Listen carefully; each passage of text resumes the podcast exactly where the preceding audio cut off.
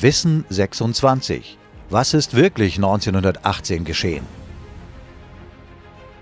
In unserem Video 25 Wissensvermittlung oder Meinungsmache konnten wir uns bereits von der manipulativen Vorgehensweise der Mainstream-Medien überzeugen. Sicherlich könnte man unzählige Videos erstellen, um aufzuzeigen, an welchen Stellen diese Mainstream-Medien lügen und manipulieren. Aber das soll nicht der generelle Inhalt unserer Reihe Wissen ist eine Hohlschuld sein. Ein weiteres Video dieser Art soll es dennoch geben, denn hier wird die Ursache der deutschen Probleme thematisiert und genau hier gilt es ganz genau hinzusehen, um zu verstehen, was wirklich zu tun ist. Seien wir also gespannt auf das Wissen, welches wir laut Originalvideo vermittelt bekommen sollen und auf das Wissen, welches wirklich notwendig ist. Los geht's! In diesem Video beschäftigen wir uns mit der Novemberrevolution von 1918 warum sie ausbricht, wie sie verläuft und was am Ende herauskommt. Eben alles, was du wissen musst. Alles, was du wissen musst? Wohl eher alles, was du wissen sollst. Also, ihr habt das bestimmt schon oft gehört, dass man von einem politischen Erdbeben spricht. Ein Ereignis, das alle und alles durchrüttelt. Am 29. September 1918 ereignet sich im deutschen Armeehauptquartier im belgischen Spa ein, nein, kein politisches Erdbeben, sondern ein politischer Meteoriteneinschlag. Von der Heeresleitung, die praktisch das Sagen im Kaiserreich hat. Die Heeresleitung mit ihrem Oberbefehlshaber, dem deutschen Kaiser, hat das Sagen. Das ist vollkommen richtig und auch logisch. Denn durch den am 31. Juli 1914 erklärten Kriegszustand kam gemäß Artikel 68 der Reichsverfassung das preußische Gesetz über den Belagerungszustand zum Tragen, mittels dessen im Deutschen Reich eine bis auf den heutigen Tag andauernde Militärverwaltung eingerichtet wurde. Wer hat in einer Militärverwaltung wohl das Sagen? Genau, die oberste Heeresleitung. Also ein vollkommen logischer Fakt, wenn er denn richtig dargelegt wird. Von der Heeresleitung, die praktisch das Sagen im Kaiserreich hat, hörte man bisher nur, dass man bald siegen werde. Jetzt erklärt der General Ludendorff, dass der Krieg verloren ist. Also beschließt der Kronrat um Kaiser Wilhelm II., dass so schnell wie möglich ein Waffenstillstand erreicht werden muss. Ein Kronrat im Deutschen Reich? Was genau soll denn der Kronrat sein? Ein solcher Kronrat findet sich weder in der Reichsverfassung noch im Staatsrecht beschrieben. Soll hier mit dem Fantasiegremium Kronrat etwa einmal mehr der Eindruck erweckt werden, das Deutsche Reich sei eine absolutistische Staatsform? Kaiser Wilhelm II., dass so schnell wie möglich ein Waffenstillstand erreicht werden muss. Und dass man so schnell wie möglich die Verantwortung für diese Katastrophe loswerden muss. Eine Verantwortung, die nie bei den Deutschen lag. Hier wird suggeriert, dass es erst 1918, kurz vor dem Ende, Friedensbestrebungen des Deutschen Kaiserreiches gab. Mit keinem Wort wird erwähnt, dass unter anderem bereits 1916 ein erstes Friedensangebot vom deutschen Kaiser unterbreitet wurde. Und das zu einer Zeit, als die deutschen Truppen an allen Fronten siegreich und ungebrochen waren. Dazu lohnt ein Blick in die Reichstagsprotokolle. In diesem Fall das Reichstagsprotokoll der 80. Sitzung am 12. Dezember 1916. In seiner Rede vor dem Reichstag spricht Reichskanzler Dr. von Beckmann-Hollweg über das Friedensangebot. Was sagt es über ein Volk aus, welches zu einem solchen Zeitpunkt einen Frieden ohne Bedingungen oder Gebietsverluste anbietet?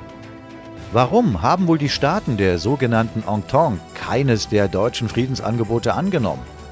Um das zu erläutern, bedarf es eines kurzen Exkurses. Zu Beginn des Krieges waren weder Frankreich noch England finanziell in der Lage, einen längeren Krieg zu führen. Ihn dennoch zu führen, wurde für beide nur dadurch möglich, indem sie Kredite von der US-amerikanischen Bank JP Morgan bekamen. Das ist übrigens die gleiche Bank, welche dafür sorgte, dass Thomas Woodrow Wilson 1913 US-Präsident werden konnte. Was für Folgen hätte es gehabt, wenn Frankreich und England eines der deutschen Friedensangebote angenommen hätten? Beide wären bis über beide Ohren verschuldet und JP Morgan hätte massive finanzielle Verluste erlitten. Es ging, wie so oft bei Kriegen, nur um Profit. Auch das Deutsche Reich musste sich durch diesen Krieg natürlich verschulden, allerdings bei sich selbst, also bei den Deutschen. Wenn es nach dem deutschen Willen gegangen wäre, dann wäre dieser Krieg bereits 1916 beendet worden. Leider wurden die deutschen Friedensangebote immer wieder zurückgewiesen. Und so dauert dieser unsägliche und uns aufgezwungene Krieg bis zum heutigen Tag an. Der Kaiser haut den Parlamentarisierungserlass raus. Das bedeutet, dass die Regierung jetzt von der Mehrheit im Parlament getragen werden soll, ganz so wie heute. Diesen Parlamentarisierungserlass vom 30. September darf sich jeder Interessierte im Wortlaut anschauen. Die Änderung der Staatsform hin zu einer Republik ist darin nicht vorgesehen. Die neue Regierungskoalition bilden die Fortschrittliche Volkspartei, das Zentrum und die Mehrheitssozialdemokratische Partei. Das ist der größte Teil der SPD. Da hatte sich nämlich vorher ein Teil von abgespalten.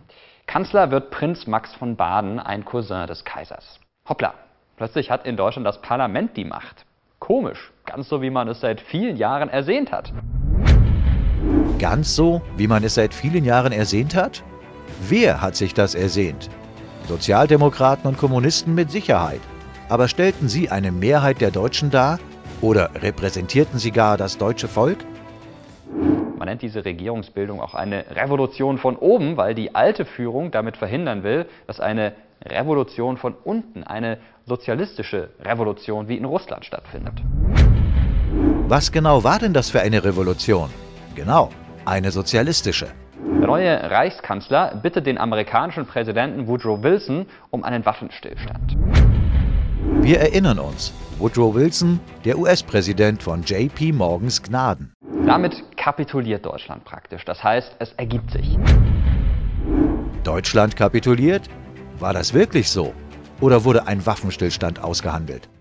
Als Bedingung für die Waffenruhe fordert der amerikanische Präsident, dass die deutschen Soldaten alle Waffen abgeben müssen und dass der Kaiser entmachtet wird. Man fordert also, dass der deutsche Kaiser entmachtet wird. Das ist übrigens die zentrale Forderung des feindlichen Auslandes.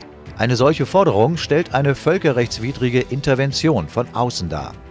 Hauptziel dieses Kampfes gegen das Deutsche Reich war es von Beginn an, diesen erfolgreichen Staat mit seiner der Wohlfahrt der Deutschen dienenden Struktur zu zerschlagen.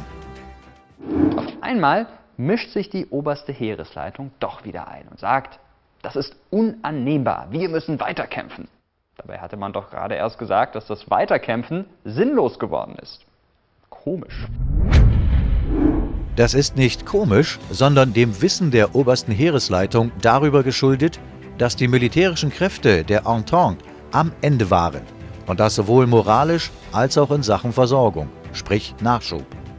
Auch 1918 gab es alles andere als eine militärische Niederwerfung des deutschen Militärs. Zwar sah es aufgrund zersetzender Kräfte im Heimatland auch bei den deutschen Truppen nicht gerade rosig in Sachen Moral und Nachschub aus, aber sie hielten noch immer stand. Jetzt ist die Stimmung in Deutschland auf dem Siedepunkt. Jahrelang wurde den Menschen erzählt, dass der Sieg kurz bevorsteht. Und das wurde nicht nur erzählt, es war tatsächlich so. Und dann ist plötzlich alles aus. Die Leute sind geschockt viele hungernde Menschen. Hungernde Menschen. Diese werden hier zwar benannt, aber die für diesen Hunger ursächliche britische Hungerblockade wird mit keinem Wort erwähnt. Diese Maßnahme brach offen mit internationalen Abkommen und verstieß gegen das Völkerrecht.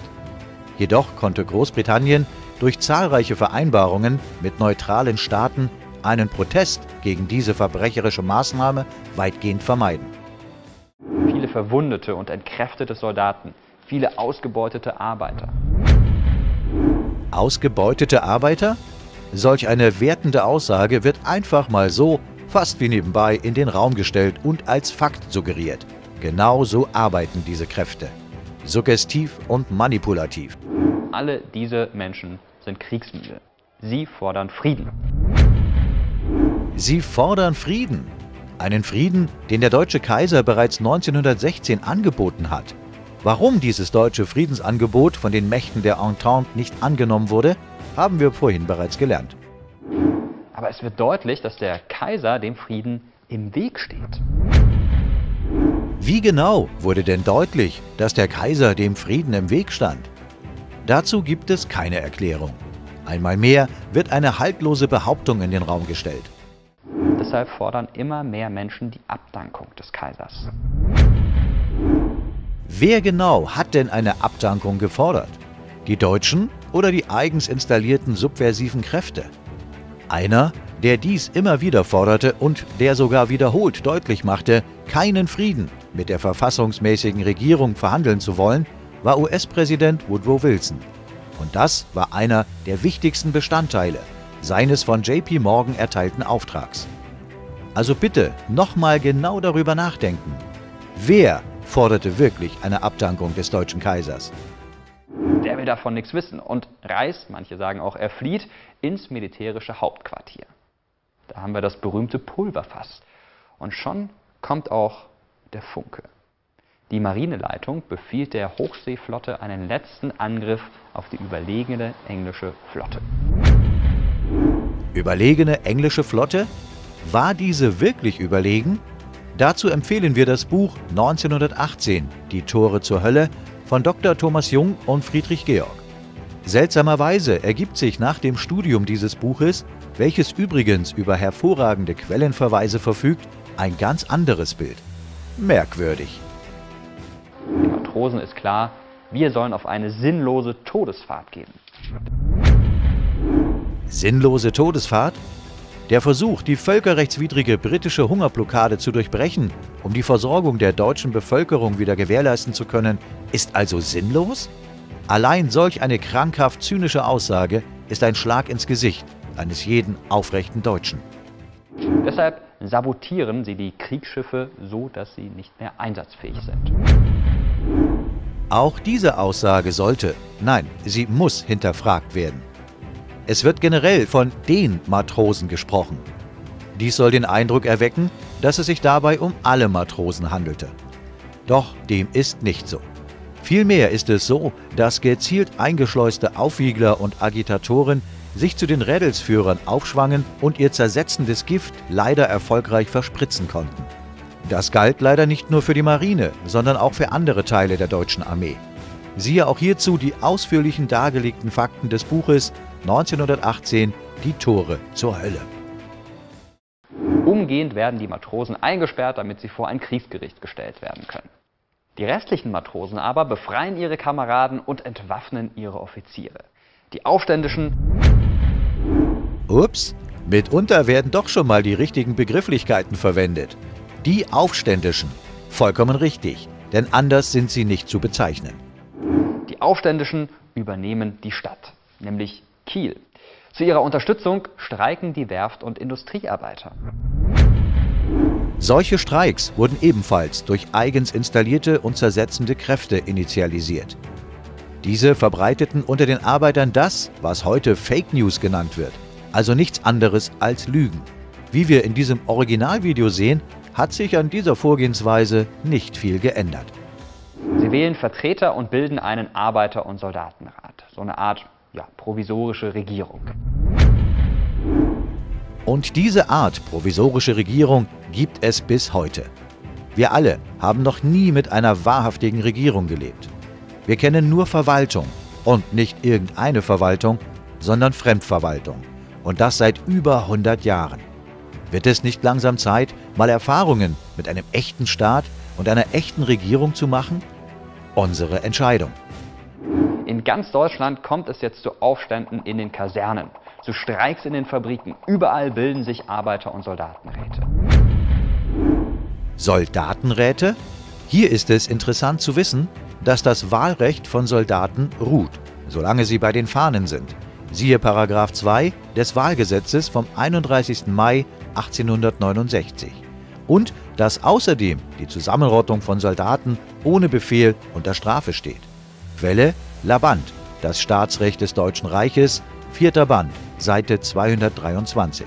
Die Soldatenräte bestehen also aus nicht Wahlberechtigten, die gesetzeswidrige Vereine bilden. Übrigens sind Parteien auch heute noch nichts anderes als nicht rechtsfähige Vereine. Zufall? In München ruft der USPD-Politiker Kurt Eisner die Bayerische Republik aus. So einfach ist es also. Irgendjemand ruft pauschal eine Republik aus und schon sind gültiges Recht und Gesetz keinen Pfifferling mehr wert? Wenn dem wirklich so wäre, dann bräuchte es eigentlich gar keine Gesetze. Die USPD, das ist die Partei, die sich von der SPD abgespalten hat, die unabhängige SPD. SPD? Unabhängige SPD? Zumindest eines sollte jedem an diesem Punkt klar sein. Die Verursacher von Verfassungsbruch und gewaltsamen Staatsstreich sind Parteien. Wer bestimmt gleich noch seit über 100 Jahren das Geschick der Deutschen? Einfach mal darüber nachdenken. Und Bayerns König Ludwig III., der dankt in Bayern ab. Auch andere Fürsten stürzen. In der Hauptstadt Berlin sind die Mehrheit Sozialdemokraten, also die Ursprungs-SPD, alarmiert. Sie wollen sich an die Spitze der Bewegung stellen, um Anarchie und Blutvergießen zu vermeiden. Aha, um Blutvergießen zu vermeiden. Angesichts der gewaltsamen Wirren in der sogenannten Weimarer Republik und vor allem der Millionen Toten durch das ebenfalls rein privatrechtliche nationalsozialistische Konstrukt welches nur auf Grundlage der Weimarer Republik entstehen konnte, scheint es diesen Parteien ganz offensichtlich nicht um das Verhindern von Blutvergießen gegangen zu sein. Aber radikale Gruppen wie die USPD, die Spartakus-Gruppe, rufen einen Generalstreik aus. Riesige Massendemonstrationen schieben sich durch die Straßen. Arbeiter- und Soldatenräte werden auch in Berlin gegründet. Die Lage wird immer brenzliger. Die Lage wird immer brenzliger? Genau, das soll sie ja auch. Weil der Kaiser im Hauptquartier nicht reagiert, gibt der Reichskanzler Prinz Max am 9. November 1918 eigenmächtig die Abdankung des Monarchen bekannt. Interessant. Der Kaiser reagiert nicht und Reichskanzler Max von Baden gibt daraufhin eigenmächtig die Abdankung des Kaisers bekannt. Was Max von Baden neben einem klaren Verfassungsbruch und Hochverrat damit noch getan hat? Er verbreitete Fake News. Auch heute hinterfragt ein Großteil der Deutschen noch immer nicht die sogenannte Wissensvermittlung. Sein eigenes Amt übergibt er dem MSPD-Chef, also dem Mehrheits-SPD-Chef Friedrich Ebert. Er übergibt sein eigenes Amt was den nächsten Verfassungsbruch darstellt. Denn der Reichskanzler kann sein Amt nicht einfach so nach Gutdünken an irgendjemanden weitergeben. Artikel 15 der Reichsverfassung regelt ganz klar, von wem allein der Reichskanzler zu ernennen ist. Vom deutschen Kaiser. Ein Verfassungsbruch jagt den anderen. Ebert wendet sich gleich an das Volk und ruft die Leute auf, nach Hause zu gehen, Ruhe und Ordnung einkehren zu lassen. Er verhandelt mit der USPD über die Bildung einer neuen sozialistischen Regierung. Aber die Massen wollen mehr. Deshalb ruft Philipp Scheidemann von der MSPD, von der Mehrheits-SPD gegen 14 Uhr die Deutsche Republik aus. Ein weiterer und das Schicksal der Deutschen bis heute bestimmender Verfassungs- und damit Rechtsbruch. Siehe dazu das Video Nummer 5 aus der Reihe Wissen ist eine Hohlschuld. Ein paar Stunden später ruft dann der Führer des kommunistischen Spartakusbundes, Karl Liebknecht, die Freie Sozialistische Republik Deutschland aus. So einfach lassen sich also gültiges Recht und Gesetz außer Kraft setzen? Man ruft also irgendetwas aus und fertig. Auch hier muss erneut hinterfragt werden. Wenn es wirklich so einfach wäre, wozu brauchen wir dann überhaupt gültige Gesetze? Mehrheits-SPD und unabhängige SPD bilden gemeinsam eine neue Regierung, den Rat der Volksbeauftragten. Man achte genau auf das Gesagte. Parteien bilden also eine neue Regierung? In wessen Auftrag taten sie das? Wer legitimierte sie dazu? Und was bilden sie? Einen Rat der Volksbeauftragten? Welches Volk hat denn diese Putschisten beauftragt? An dieser Stelle kann man durchaus deutliche Parallelen zu aktuellen Politinszenierungen erkennen. Parteien bestimmen, was zu tun ist, und das Volk bekommt nur den Eindruck vermittelt, als hätte es irgendein Mitbestimmungsrecht. Der MSPD-Chef Ebert und der neue Befehlshaber der Armee, General Gröner, einigen sich auf eine Zusammenarbeit. Zur Rolle Wilhelm Gröners in Bezug auf die Zersetzung des deutschen Militärs lohnt sich ebenfalls ein Blick in das Buch 1918 Die Tore zur Hölle. Das Militär unterstellt sich der neuen Regierung. die mischt sich dafür nicht in die inneren Angelegenheiten der Armee ein. Das war eine richtungsweisende Entscheidung, die später noch viele Probleme schaffen sollte. Wie ist die Lage? Überall in Deutschland gibt es Doppelstrukturen. Da sind einmal die bisherigen Regierungen und Parlamente, denen die Verwaltung untersteht, und da sind die Arbeiter- und Soldatenräte, die sich auf die Macht der revolutionären Soldaten und die der streikenden Arbeiter stützen.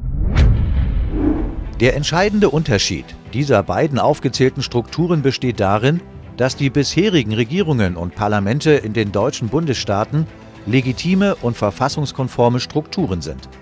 Im Gegensatz dazu sind die sogenannten Arbeiter- und Soldatenräte mit Gewalt hochgeputschte, rechtswidrige und von Parteien gesteuerte Gruppierungen.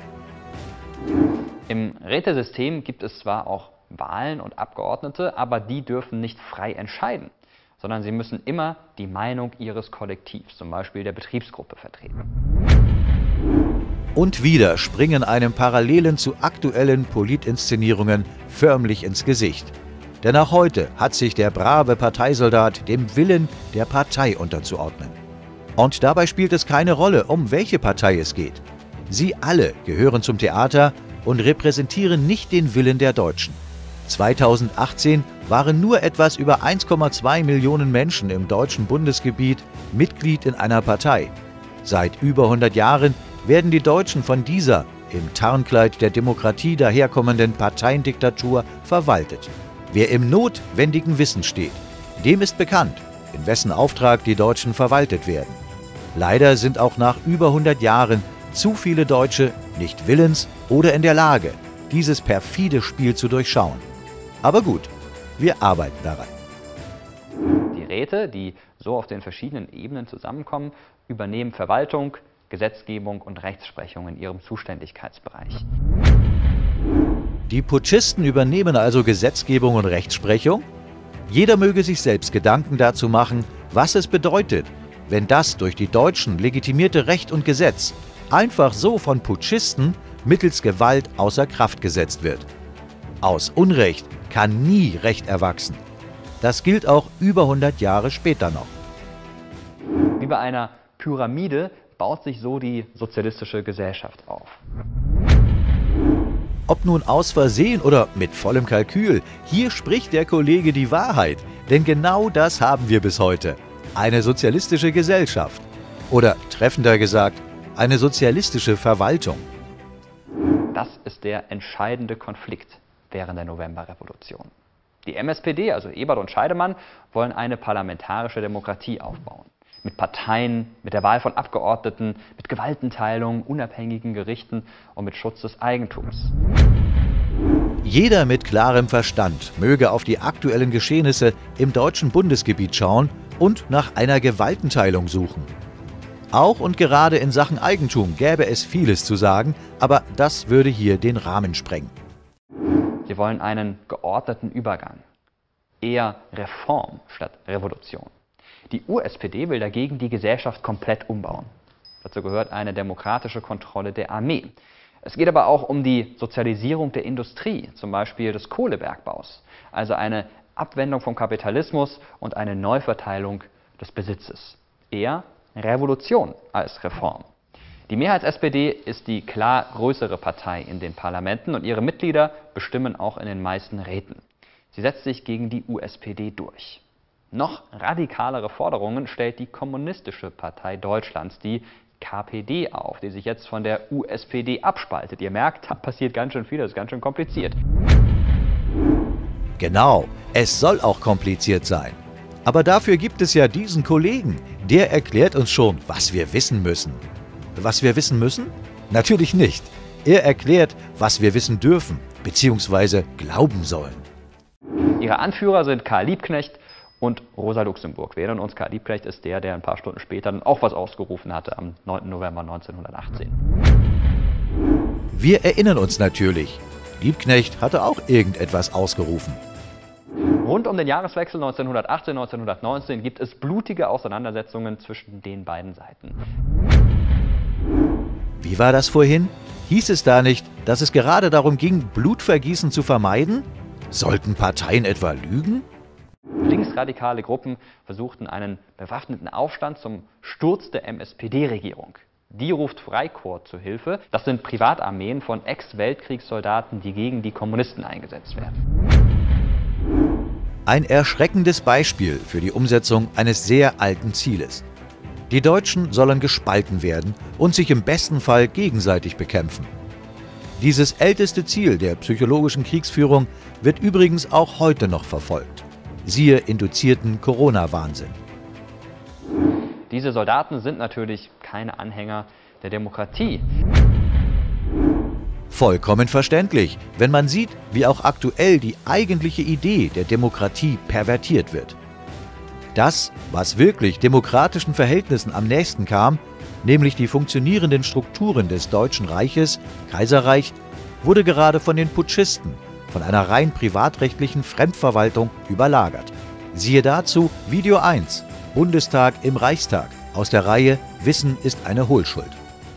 Das Bündnis zwischen der SPD und den Antidemokraten wird die politische Linke jahrzehntelang spalten. Das ist das Schlüsselwort für die Deutschen. Spalten.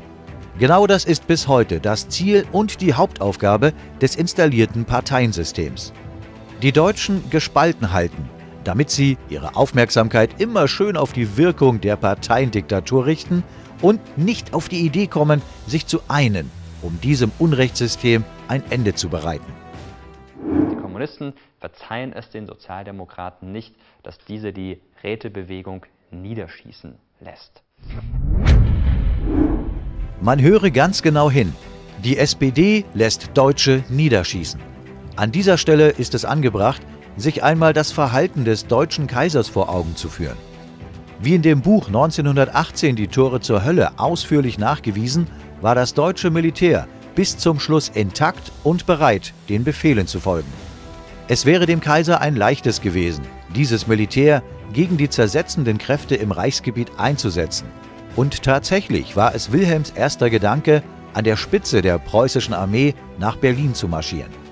Da aber schon viele Deutsche auf die feindliche Agitation hereingefallen waren, hätte das bedeutet, dass der Kaiser militärisch gegen diese Deutschen, also gegen sein eigenes Volk, hätte vorgehen müssen. Und das war für Wilhelm II. undenkbar. Als Staatsoberhaupt eines Staates dessen oberster Staatszweck die Pflege der Wohlfahrt des deutschen Volkes ist, kam ein solches Vorgehen für den Kaiser niemals in Frage. Er zog es vor, ins Exil zu gehen. Leider haben heute viele Deutsche vergessen, was der oberste Staatszweck, die Pflege der Wohlfahrt des deutschen Volkes, tatsächlich bedeutet. Es ist unsere dringlichste Aufgabe, uns dieser Bedeutung nach über 100 Jahren endlich wieder bewusst zu werden. Etwa ein halbes Jahr halten diese Auseinandersetzungen an, die in einigen Gegenden Deutschlands wie Berlin oder München fast zum Bürgerkrieg werden. Danach steht fest, dass die neue Republik eine parlamentarische Demokratie werden wird. Nun, wie diese parlamentarische Demokratie funktioniert, erleben wir ja gerade hautnah. Parteien entscheiden über die Köpfe der Deutschen hinweg und diese sogenannte Demokratie lässt den Deutschen keinen Spielraum für wirkliche Mitbestimmung. Ist das wirklich die Art Gesellschaft, die so viele Deutsche wollen? Das Deutsche Kaiserreich kommt auf den Misthaufen der Geschichte. Bäm! Zum Abschluss gibt es nochmal einen richtigen Schlag in das Gesicht eines jeden aufrechten Deutschen. Achso, ja, was macht eigentlich der Kaiser unterdessen? Naja, schon am 10. November 1918, also gleich nach der Ausrufung der Republik, geht er ins Exil nach Holland. Dort hat er wenig zu tun und verbringt seine Zeit damit, Holz zu hacken. Kein Witz. Zur Verantwortung gezogen für den Krieg wird er niemals. Wie sollte er auch? Jedem Deutschen, der durch historisch wahres Wissen das notwendige Bewusstsein bereits wiedererlangt hat, ist bekannt, wer tatsächlich für den bis heute andauernden Weltkrieg verantwortlich ist. Ebenso ist diesen Deutschen bewusst, wer allein diesen Zustand endlich beenden kann. So, Im nächsten Video sehen wir uns dann an, wie die neue Verfassung der Weimarer Republik aussieht. Auch das ist ein wichtiges Thema, auch das kommt gerne mal in Klausuren dran. Wenn ihr kein Video mehr verpassen wollt, dann abonniert unseren Kanal einfach und wenn ihr noch Fragen habt zu diesem Thema oder zu anderen, einfach in die Kommentare posten. Danke fürs Zuschauen, bis zum nächsten Mal. Es ist schon erstaunlich, wie viele falsche Behauptungen, Lügen und Manipulationsversuche in einem 9-Minuten-Video zu finden sind, wenn man denn genau hinschaut. Ein jeder möge bei dieser Art Wissensvermittlung ganz genau darauf achten, was einem vermittelt werden soll und welches Wissen wirklich notwendig ist. Wissen ist eine Hohlschuld.